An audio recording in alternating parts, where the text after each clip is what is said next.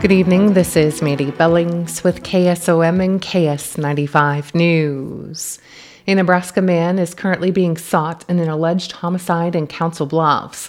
Council Bluffs police officers were called to 127 Harrison Street in Council Bluffs for a possible shooting. Upon arrival, officers found the victim, Gary Frederick of Council Bluffs, lying on the floor, suffering from what appeared to be multiple gunshot wounds.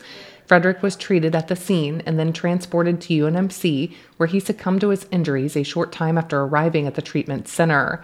What authorities do know is that Frederick arrived at 127 Harrison Street, where a disturbance broke out. Witnesses stated during the disturbance they observed Mensa Alloway of Omaha producing a handgun and firing several rounds at Frederick. Alloway fled the scene and is still at large. Authorities continue to gather information related to this incident. If you have any information on the possible whereabouts of Alloway, contact the Council Bluffs Police Department or Crime Stoppers. Shelby County Sheriff Neil Gross, Chief Deputy Cody Eccles, Sergeant Jacob Haas, and Deputy Bill McDaniel were honored today with the Sullivan Brothers Award of Valor. Commissioner Stephen Baines said the origin of this award lies with five brothers from Waterloo, Iowa, who enlisted and served together as sailors in the Navy in World War II. George, Frank, Joe, Matt, and Albert Sullivan, all in their 20s, served together on the USS Juneau in the Guadalcanal naval battle in the fall of 1942.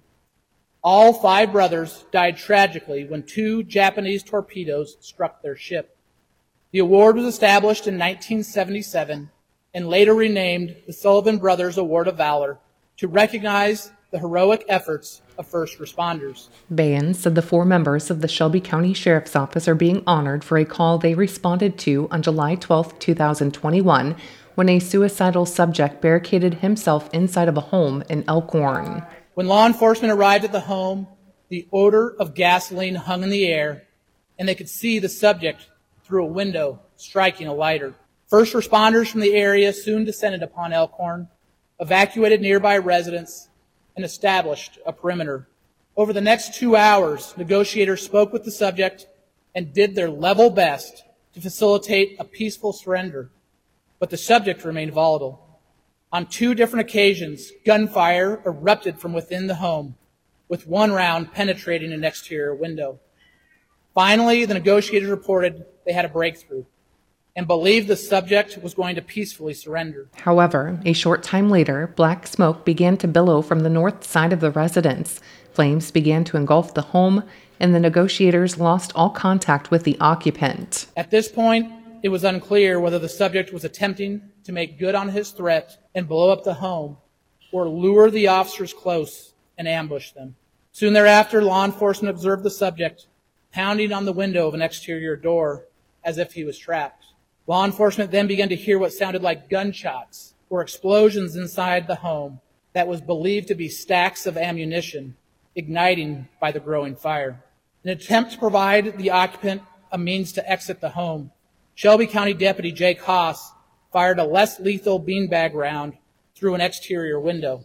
The subject, however, made no effort to escape through the broken window and continued to pound on the door while yelling for help. Baines said in that moment a decision had to be made. He said the threat of ambush was real, ammunition appeared to be cooking off inside, and the prospect the house may explode was palpable. Nonetheless, these four men decided to bear those risks and attempt to save the occupant. Carrying a ballistic shield, Chief Deputy Cody Eccles led Deputy Haas, Deputy Bill McDaniel, and Sheriff Neil Gross to the south door of the residence. Sheriff Gross breached the door with a battering ram while the others provided cover. Sheriff Gross and Deputy McDaniel then entered the burning and smoke filled home, located the occupant, and drug him to safety. Once the fire was extinguished, law enforcement learned all the exterior doors had in fact been screwed shut from the inside, and a fully loaded rifle had been lying immediately next to the suspect when law enforcement made entry. If not for the courageous actions of Sheriff Gross, Chief Deputy Eccles, Deputy Haas, and Deputy McDaniel, the occupant surely would have perished that day. For their singular determination to save a man's life in the face of compounding deadly risks, these four men have been selected to receive the Sullivan Brothers Award of Valor. Please join me in congratulating them. Baines said the recipients of the Sullivan Brothers Award of Valor are selected by a committee within the first responder community. Nominees must meet strict guidelines. So far, a warm, dry winter means additional work done on bridge and road construction projects around southwest Iowa. Scott Suhr, District 4 Transportation Planner for the Iowa Department of Transportation, says the above normal temperatures have allowed contractors to catch up on some projects delayed due to contractors' schedules or material availability. Being able to work later into the fall and early winter, we're able to get some of those projects completed where we may have normally put down an intermediate lift on, let's say, on an asphalt project and then come back and finish it in the spring. Suhr said one of those projects is the Council Bluffs Interstate project, specifically on Madison Avenue. The other project benefiting from the warmer temperatures are the Interstate 80 Raccoon River Bridge projects. And then uh, we've got a bridge project on Highway 59 near Shenandoah that, that started this fall, and it's got a detour in place.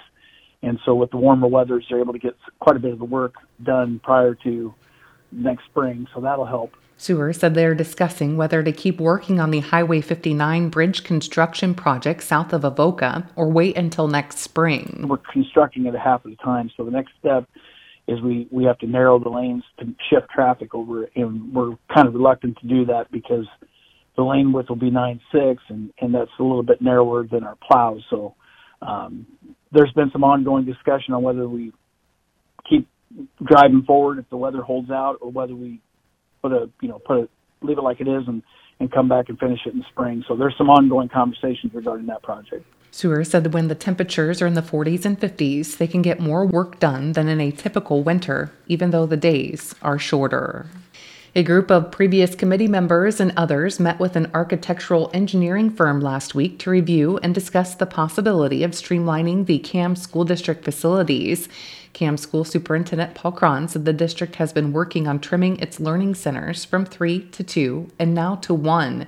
The district is currently operating facilities in Massena and Anita. Um, and what is it going to take, or is it possible, or um, what's the recommendation potentially could be, look like, um, and had conversations about that. Next steps, you know, to look at some finances, enrollment, uh, things like that what what's engagement. And one of the things they did notice uh, last Wednesday is the representation of the district does not represent the, a cross section of the district very well right now. The school board works with architectural engineering management firm SiteLogic, which deals exclusively with school districts and buildings. And they are leading this conversation that we're going to continue to have here in the near future um, about these things and trying to get community engagement and input. Cron said the next facility meeting is scheduled for January 10th at the Massena School Media Center at 6 p.m.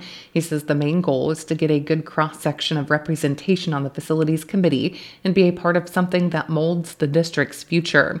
There is a flyer on the CAM School District website to sign up to become involved or call the CAM School District Central Office. Last week, the Audubon County Board of Supervisors ironed out the details for the temporary move to the Armory for a daily rental fee of $30. Earlier this month, the supervisors spun the long awaited courthouse HVAC project into motion. The total cost of the project is around $2.8 million. Supervisors Chairman Doug Sorensen says the plan is to move the main floor and possibly one or two more upper floor offices during construction. He says they plan on using the prison system to help with the move and we can actually get prison workers to to come and uh, help us with our move to the armory. And they and it's, this is something they do. They actually did this for Carroll County, helped them with a move, and that's where how we found out about them. And uh, so it's something very economical. You know, we've got a lot of big items and a lot of big, bulky, heavy stuff, and uh, they come and they have actually got equipment and they can help us with the move. And Sorensen said the move from the courthouse to the armory is one mile, which also means moving the prison workers from one site to another. Well, then we got thinking. Somebody else suggested, well, you know, we could maybe get kids from the from the football team or from the basketball team, you know, sports kids or something, that athletes that, to, to come help and then we could just make a donation to the Audubon uh, Athletic Boosters or something on on behalf of that or something like that. So it was just some ideas we were kicking around. So maybe we could have have the, the, the kids maybe unload down at the armory. Sorensen said the goal is to move the main floor sometime in March.